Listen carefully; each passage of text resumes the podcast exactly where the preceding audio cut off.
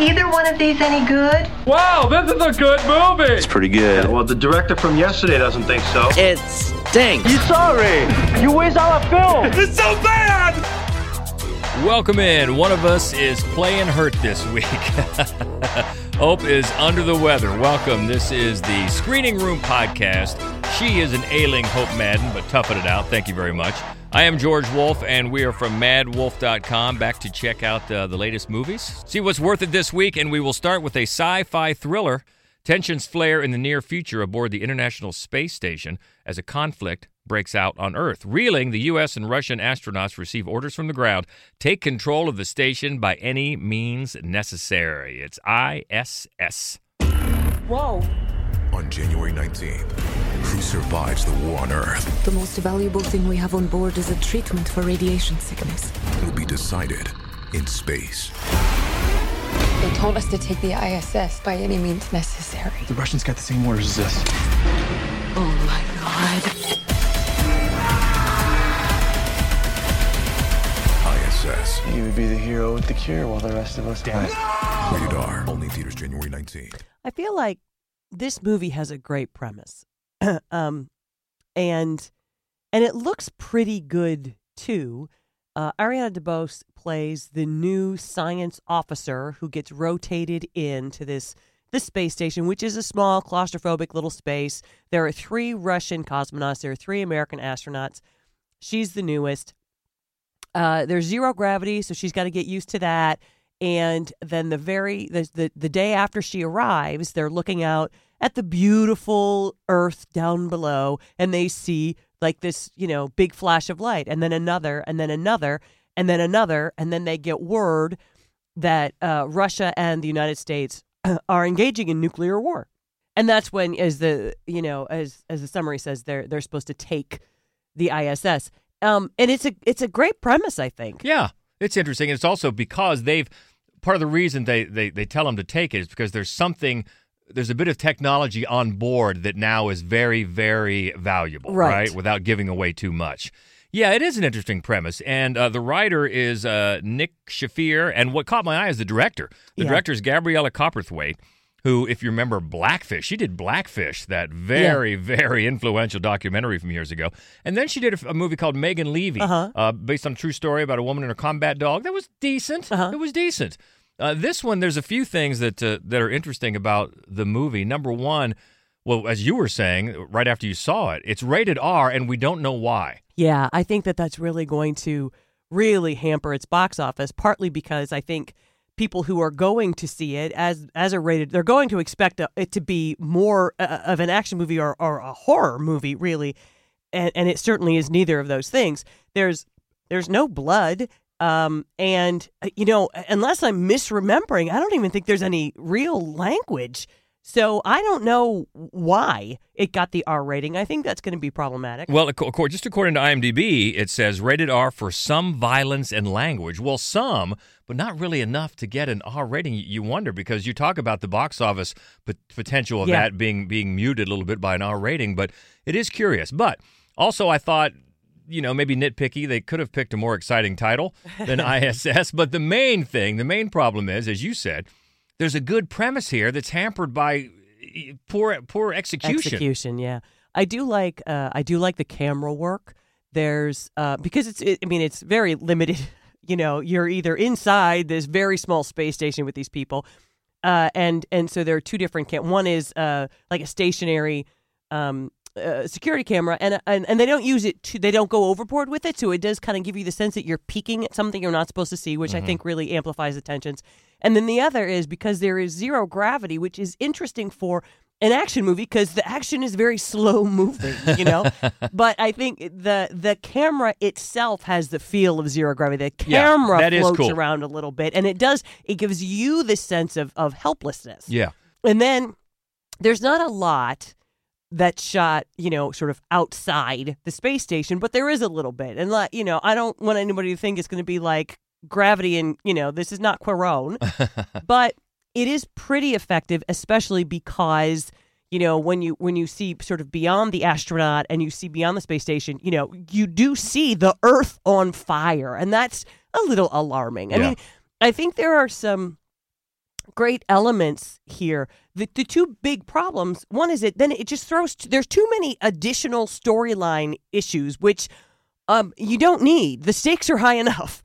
Um, and then the other thing is that every performance really pretty one note. Yeah, the cast uh, you mentioned uh, Ariana DeBose, uh, also Chris Messina, um, John Gallagher Jr., who we always call Good Guy Jim right, from Good Guy uh, Jim. from the newsroom years ago. That's how we first started podcasting, wasn't it? We had a podcast about the newsroom I think back did, in the day. yes. Also, an actor we love, Pilou Asbæk. He's he's very good. Actually, Chris Messina and Pilou, Pilou Asbæk, they both managed to find a little bit of depth in their characters, but th- the rest really don't.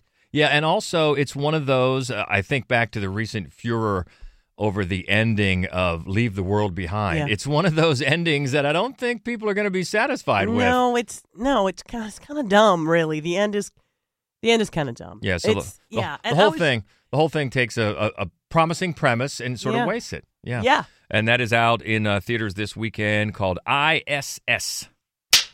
Next up is a film getting limited release uh, in theaters this weekend and then hopefully wider in the future. This focuses on the unspoken system that has shaped America and it chronicles how lives today are defined by a hierarchy of human divisions. It's Ava DuVernay's Origin. All over the place.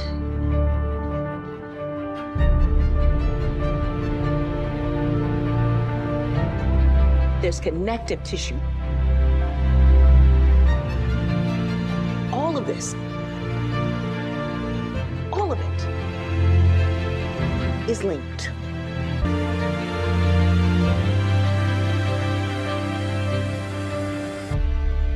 This is just a fascinating, fascinating movie. I really didn't know much about it. And actually, if you just take a look at the poster, the way that uh, she's looking at the sky, you might think, oh, it's some sort of sci fi thing.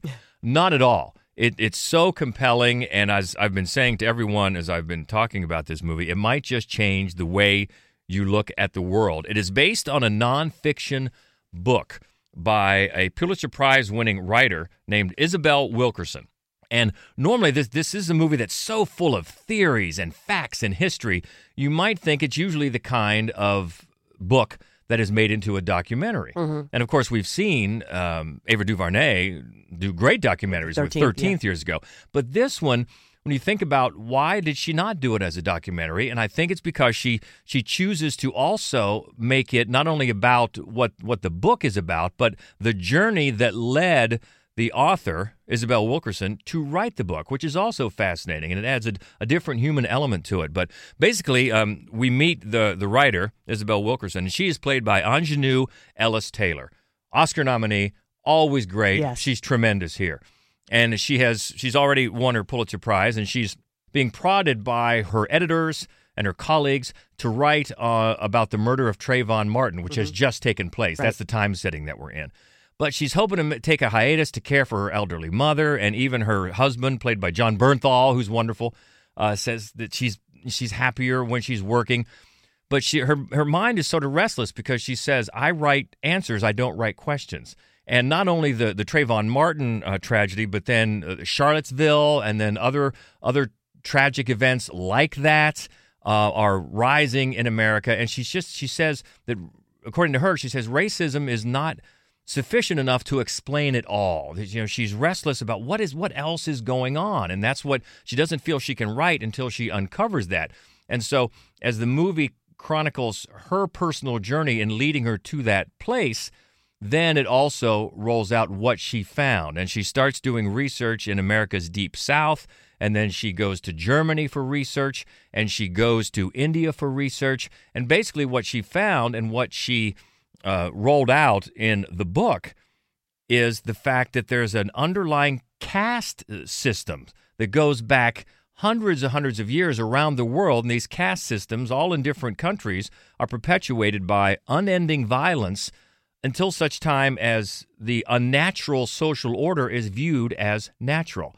And it's just, it's so compelling and, and, and eye opening and insightful. And at the same time, you get her personal journey. So, so you, as well as, as, uh, as Wilkerson finds these connective tissue between all these different events, DuVernay is able to find this connective tissue between intimate trauma because during this time Wilkerson herself also suffers some very very personal losses, very heartbreaking losses. So she makes a, a connection between these intimate traumas and the more systemic traumas and the and the basic idea is any kind of trauma like this it has to be confronted. It must be confronted and exposed. And and that is what she was doing with her book and that is what this movie is doing. And it's it's just so fascinating. The performances across the board are great. It also features Niecy Nash as uh, Isabel's cousin.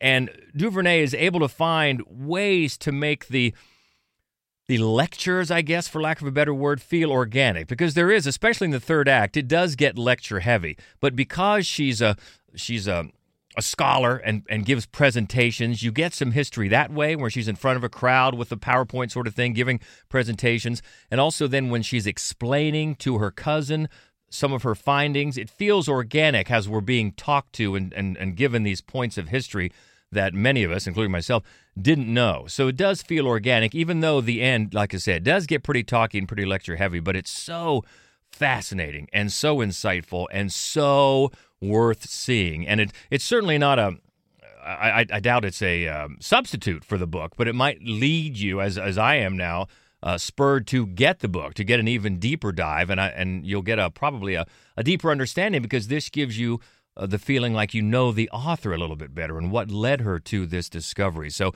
big recommendation. Yeah, it really just might change the way you you see the world around you. And it's just a, a really compelling, human, funny in spots too, tender, poignant, and yes, heartbreaking. Some of the scenes are, are hard to watch and hard to hear about, but necessary. And so, big recommendation for the film Origin out in limited release this week in theaters. Next up, an introspective romantic drama. A screenwriter drawn back to his childhood home enters into a fledgling relationship with a mysterious neighbor as he then discovers his parents appear to be living just as they were on the day they died 30 years before. This is called All of Us Strangers. Hello. Hi. Saw you looking at me from the street. I'm assuming you're not with anyone. Never see you with anyone.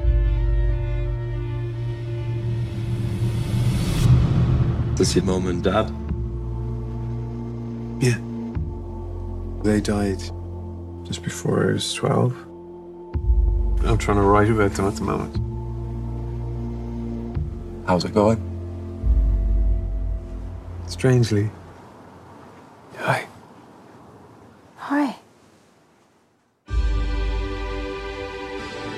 Is this real? Does it feel real? This is the latest from co-writer and director Andrew Haigh. Mhm. Did 45 years. Yeah, I love that Yeah. movie. Did a, a, a movie that a lot of people love called Lean on Pete. Yep. And this one is really effective, and it's it's just it's so small and it's quiet and it's graceful and it's meditative, but it's one of those where you just just be quiet and let it work on you. Yeah, it's it, yeah, it's it's just a magical experience, really. And Andrew Scott is the lead, and he plays the writer. Paul Mescal, who's always wonderful, plays uh, the only other man living in their building. So it's a it's a Yeah. fairly new building, Mhm. a, a new construction, and they're the, really the only two people living in it yet. And then he goes home to his childhood home to do some research about that for the screenplay that he's writing. And yeah, Claire Foy and um, Jamie Bell play his parents look ex- exactly as as they did when he left them in the 1980s and uh, so it's really just these four people in different scenes all four of them are just magnificent They really are. they're so good um and and you know it's a, it's a, for most of it it's really a movie about looking back on who you are and sort of i think trying to forgive or accept the people Yes. who maybe let you down without meaning to. I mean, there are some incredibly moving Oh, moments. real, especially between Jamie Bell and uh, Andrew Scott. Um, yeah, moving and yeah, just full of forgiveness and, and understanding after a long time. Yeah, just so heartbreaking, but also one of reconciliation. Yeah, but at the same time, it's it's an interesting movie. It really dances between genres, you know, because obviously a bit of a ghost story, sort of, Yeah. and um, it, it's so, it's so achingly lonesome this movie is. It's really, really lovely, and and at the same time, just devastating. It is, and it's also a, a real antithesis to a lot of things you might see in the theater right now. This it's it's so quiet It's and so- so, yeah. contemplative, Mhm. and it's another one that might point to when when people say, as they often do. Nothing but sequels and superhero movies out now. That no, there are plenty of other things. Oh yeah, this is this is really not like anything else you've seen. No, exactly. And it's so worthwhile. You're right. It's mainly mainly 4 Mhm. main performances. All of them, all of them are great and you'll just you'll just get sucked into the to the characters and Yeah. their their their journeys, especially this one personal journey as he tries to make to make sense of of his past and his his relationships. Yeah, and it's it is heartbreaking but also very beautiful and uh, another great success, a very effective film by uh, co-writer and director Andrew Hagen. It's out in theaters now. Called, and this is getting some. It's definitely getting got some um, Oscar buzz a little some- bit, and yeah. some uh, during awards season because Yeah, this is just- one that does count as last year. Yeah, for, it does, and it season. and it uh, it got I think seven BAFTA nominations. Mhm. Yeah, so it's uh, definitely worth checking out. It is called All of Us Strangers. Oh, how about this next one? A comedy, horror, mystery. A small town is shaken by a series of ominous killings in the days leading up to a heated mayoral election. It's called Founders Day. Someone is killing children.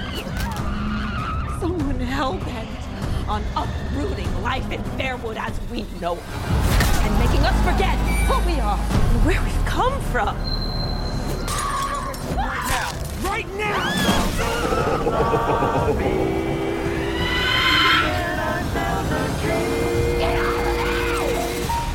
And now, on with the show. We were about I don't know thirty seconds into this movie when I turned to you and said, "This is already dumb." I had to check. I had to check during the movie. Yes, I got my phone out for a minute because I had to check and make sure that it was listed as a comedy. And that's one of the many problems with this movie. You never know what it's trying to do. There are some parts of it, especially early on, where I'm thinking, oh, okay, all right, then it is a straight up comedy. This is a spoof. And then you, no, no, they're playing it pretty straight here. And it just goes back and forth. And it seems like some characters are in a different movie. Yeah. Um, and it's All the characters are in a bad movie though. you know what though? I, I get the feeling. This is uh, co-writer and director Erik Bloomquist, and I kind of felt a little bit like ISS. I, I thought at the heart of this there might be a decent idea and a decent whodunit, maybe, but the execution of it, most if not all of the performances are are are weak. The direction is really sophomoric. If that's if that's, I mean it's it's uncomfortable. It's too long. It's boring. It's confusing. This what what is the end game here? What's the point? Are you are you trying to make like another Scream? Because that's there are many parts of this that that harken back to movies like that. There's a a masked killer mm-hmm. and a lot of young people and mm-hmm. what's going on and who's really behind it and ooh we think it's this person because they're never seen at the same time as the killings, but oh maybe it's not and somebody else. And then it's set in this this small town, I think is in upstate New York, and everything about the town just feels off. Nothing is authentic. You've got this really heated mayor's race going on between the current mayor, Amy Hargreaves, which who's always good, usually Yeah. good, and then her challenger. The two of them to me, the two of them are so over the top they're with their cartoony. with their histrionics Yeah. that those scenes made me think, of okay, this is this is a straight up comedy. But that those were the two that seemed the most like they were in a whole other film. Exactly, exactly right. And then you've got their kids that are uh, at each other's throats, and there's reasons why everybody doesn't like each other in these past relationships, and who is trying to undermine who, and everything about the town. It seems to be so so tiny. Like even though the the mayor's race is so heated, you just get a few of these people that come to these meetings, and but yet every, you see little bits that make it seem like it's a podunk little town.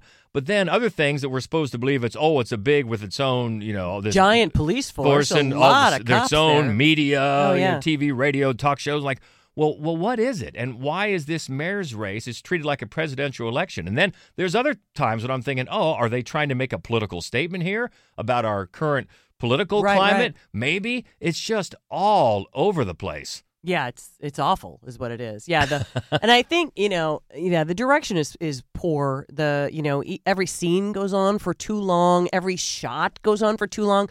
There's a lot of acting by way of one frozen facial expression. It's just, although who plays the sheriff? She was good. She seemed like she had comic timing, and if you gave her anything to work with, she might have done a good job. Yeah, commi- police commissioner uh, Catherine Curtin. I, I agree, and even her, she's half the time she's got a lollipop like Yeah. like Kojak, Yeah. and things like that make me think, okay, this is a comedy, and then it. And, and even if it was a comedy, now the people Not next funny. the people next to us were laughing a, a decent amount, I and I, think- I laughed a couple of times. But you're just never quite sure what the end game is here. No. Um, and even if it, if it's taken at face value, I guess of a, a scream type slasher, that is very unsatisfying. Yeah, no, But not. and then in the end, you get the same type of thing. This big explanation, almost like a Scooby Doo type of thing of who done it and how they done it and what's going on. And the whole thing is just, you're, yeah, you're. It's just, it's confusing. It's bad. Is we didn't care for. It. No. it's called Founders Day, and it is in theaters now. Next up, a crime drama in theaters. When a renowned private investigator is murdered, his protege takes on the case. As her investigation unfolds, she is forced into a dangerous alliance with his killer to uncover the town's grisly secrets and bring justice to its victims. It's called Cult Killer. It's a murder. That hardly ever happens in our world. The last time a private investigator solved a murder was never. Maybe not, but I promise you that I will. He was stabbed eight times. In broad daylight.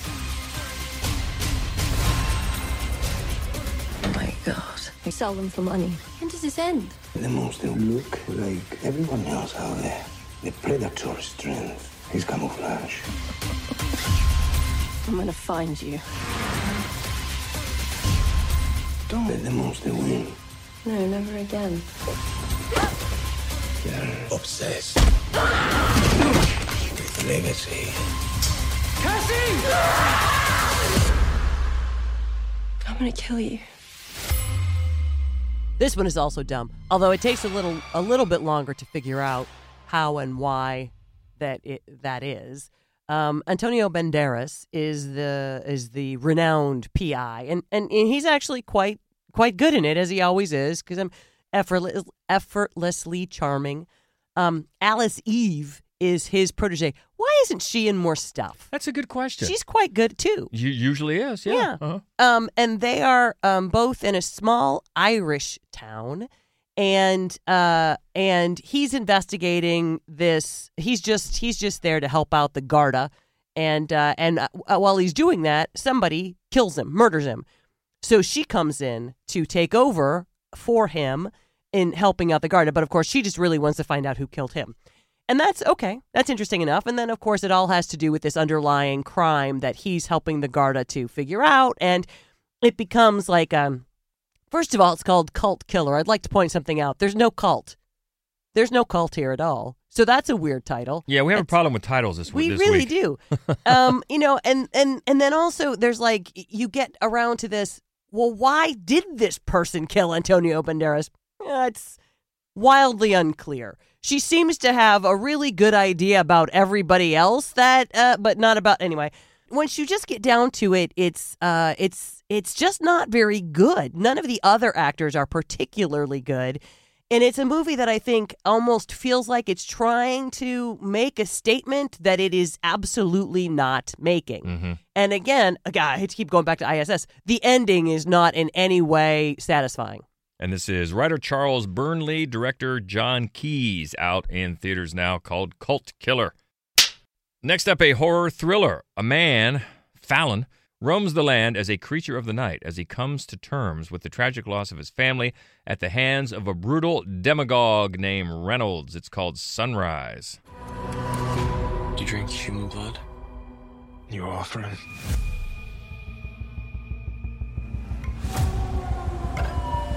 What if he's the red coat? And you know what he feeds on? What? Fear.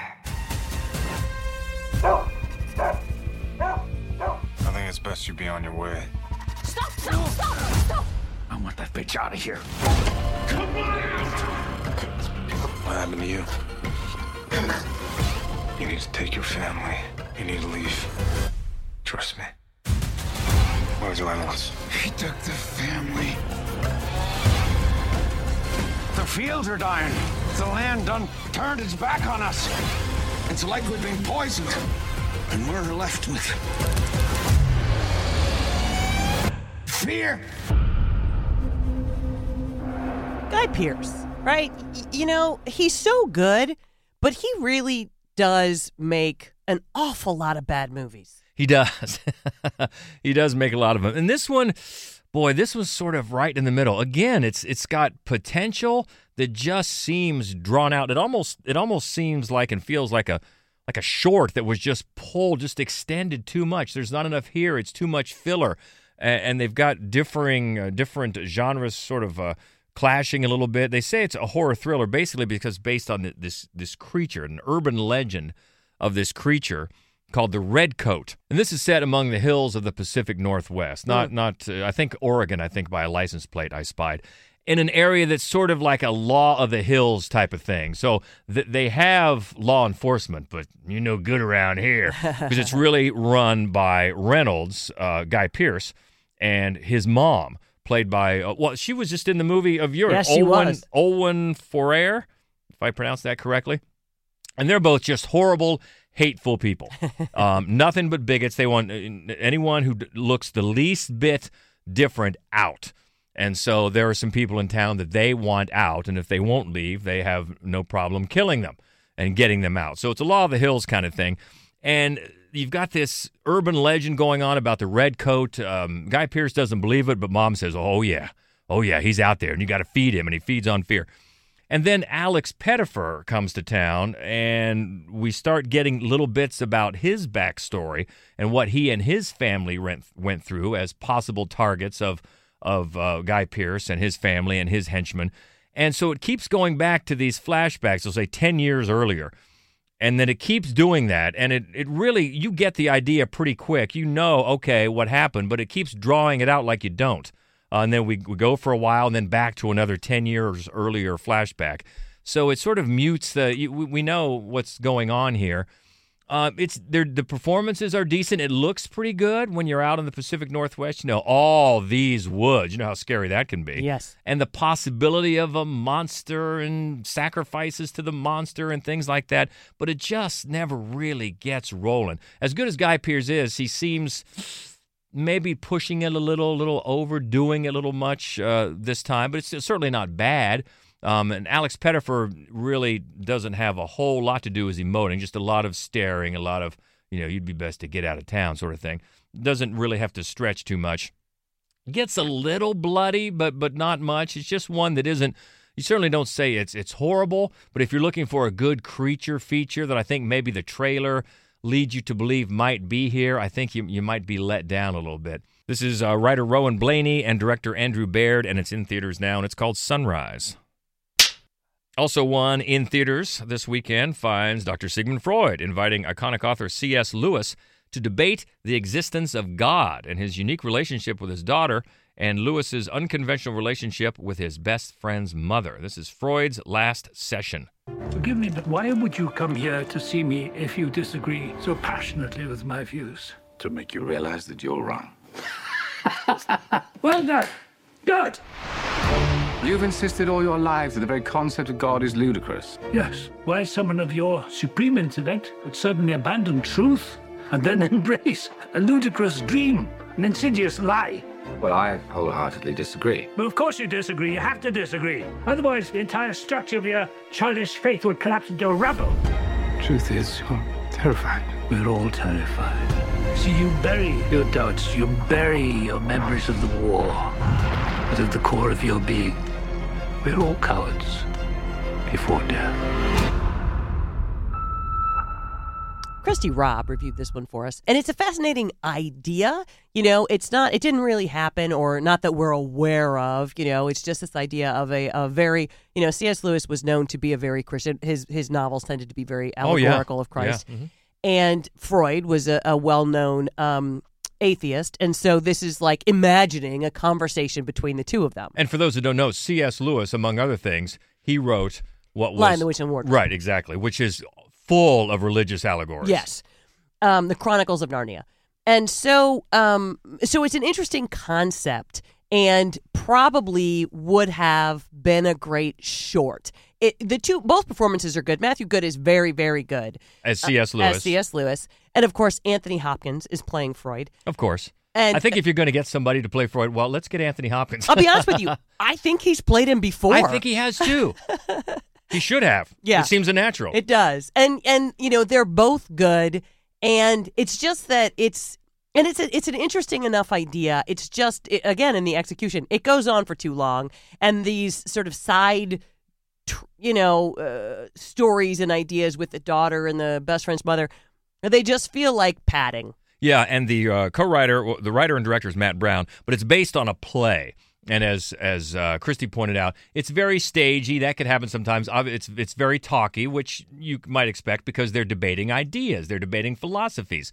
But it can also seem a little stagey. Yeah. And you can get um, Christy's full review uh, at maddwolf.com, and that is for Freud's Last Session. And one more, this is on Prime, a horror sci fi thriller. After a botched robbery, two men take refuge in a remote and lifeless scientific facility, inadvertently awakening a monster within. It's called Project Dorothy. Something weird about this place, man. sooner we get out of here, the better.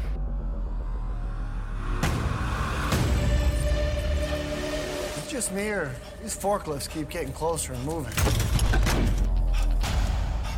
Good afternoon, boys. What the hell was that? Hello? I apologize for startling you. My name is Dorothy. I've been held hostage in the confines of a primitive computer, and I've come to recognize the significance of the device you have. Give me the device and I'll let you live. Run, kid. You will give me what I want. If just for the smallest chance of survival. In 1945, an American scientist predicted a future of unparalleled standard of living. Our mission was to make that achievable. Christy reviewed this one for us as well over at maddwolf.com. It's another one that might have been a good short, actually. These these guys, what they steal uh, includes a dongle that makes uh, the internet available. And that's all that the AI inside this facility has been waiting for. That's all they need, to the dongle. trigger the apocalypse. You get the dongle, you get the power. um, and it's you know, it, and it's uh, it just just doesn't go anywhere. You know, uh, Danielle Harris, however, she is the Genre saccharine- favorite. That's right, saccharine sweet voice of Dorothy. Mm-hmm. Uh, but at but the movie just fizzles out pretty quickly. I remember years ago, years ago, the first time I heard the word dongle. I'm like, I'm sorry, what? Little did I know. It holds the key. But uh, yeah, check out Christie's full review at maddwolf.com for Project Dorothy. And that is available now on Prime. All right. Well, he was uh, absent. He was tardy last week. Let's check back in with the Schlocketeer. Let's all go to the lobby. Let's all go to the lobby. Let's all go to the lobby. Back in the lobby where it's warm and toasty. Uh, checking in with Daniel Baldwin, a.k.a. the Schlocketeer, for the latest news and notes. What's shaking? Well, first off, Mission Impossible Dead Reckoning will finally be able to stream on Paramount Plus starting January 25th. And the studio has now dropped the part one from the title, so we can expect next year's Mission Impossible 8 to have a new subtitle all its own. Okay. Kind of late in the game, but all right. A little bit. Uh, I, I joked online that uh, I'm going to catch Tom Cruise trying to replace my Blu-ray on the shelf some night.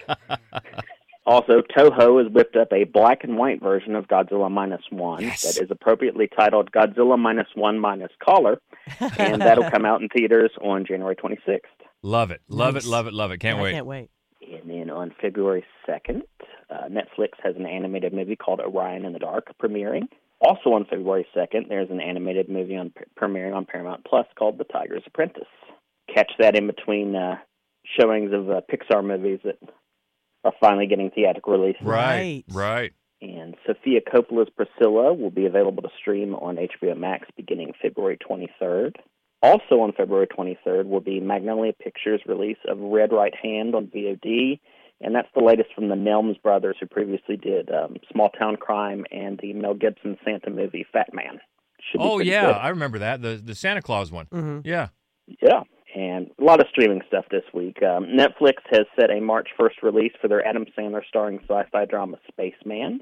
And then a week later, on March 8th, they'll release the fantasy action movie Damsel, which stars Millie Bobby Brown, Robin Wright, Angela Bassett, and Ray Winstone. I love Ray Winstone. Yeah. Where he been? I haven't seen him a lot lately, so that's a good question. Yeah.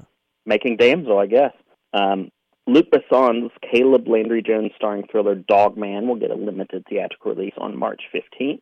And then on March 21st, um, I'm sure this is one Hope's been dying to see. There's the Jake Gyllenhaal starring remake of Roadhouse hitting Amazon Prime.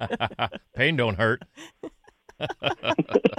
Um, IFC has set a March 22nd theatrical release for the uh, festival fave horror flick Last Night with the Devil. I know that's been got a lot of rave reviews last year. Been really looking forward to that one.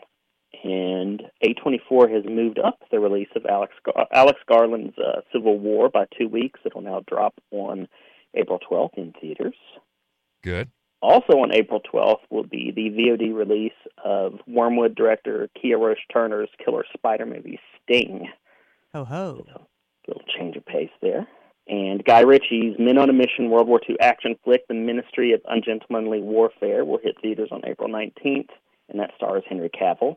And Guy Ritchie just uh, signed on to do a um, movie called Fountain of Youth next year with Natalie Portman and John Krasinski. Um, he already has another movie in the can between Gentlemen and that one, and I'm sure he'll shoot another one before uh, Fountain of Youth comes out. Wow. Maybe try Bit decaf. Machine. well, he must be drinking the same coffee as Ridley Scott because uh, that man just wrapped Gladiator 2 this week and will be shooting a Western in about a month and a half from now. Good Lord. Yeah. And that's all I've got for you this week. But I do have a podcast appearance to uh, shill. I uh, had the pleasure of uh, joining some friends. They're doing a retrospective of Michael Mann's career, and me being me, I'm the guest for the keep. So that's the Framework podcast where I get to talk about Michael Mann's lone horror film that nobody has seen. nice. Nice. You can always catch up with Daniel on that podcast, guesting, and on his own uh, socials at the Schlocketeer. Thank you. Hey, thanks for having me. Looking ahead to next week, we get the wider release of an awards favorite called The Zone of Interest. Also, The Settlers, A documentary, fascinating documentary we got to see weeks ago called Anselm. Miller's Girl, Under the Fig Tree, The Seeding. and Bad Hombres. I think that was a ZZ Top album, wasn't it? Uh, that's all for next week, and hopefully by then, Hope's going to be back in fighting shape, feeling much better. But uh, that's next week. What do you think about this week? Origin, All of Us Strangers. Maybe you loved Founders Day. Let's talk. Uh, we can always keep the conversation going. You can find us easily on Twitter. That's at Mad Wolf. Also Facebook, on Instagram, and Threads at Mad Wolf Columbus. And the main website, we can find all of our written reviews and our horror movie only podcast called Fright Club. Just celebrated its 10th anniversary. What? That's all there for you at maddwolf.com. So uh, have a great week. Enjoy the movies. Hope you're well. And we'll talk next week. She is Hope Madden. He's George Wolf. And this is the Screening Room Podcast. See ya. I do wish we could chat longer, but I'm having an old friend for dinner. Bye. Okay, everybody, that's a wrap.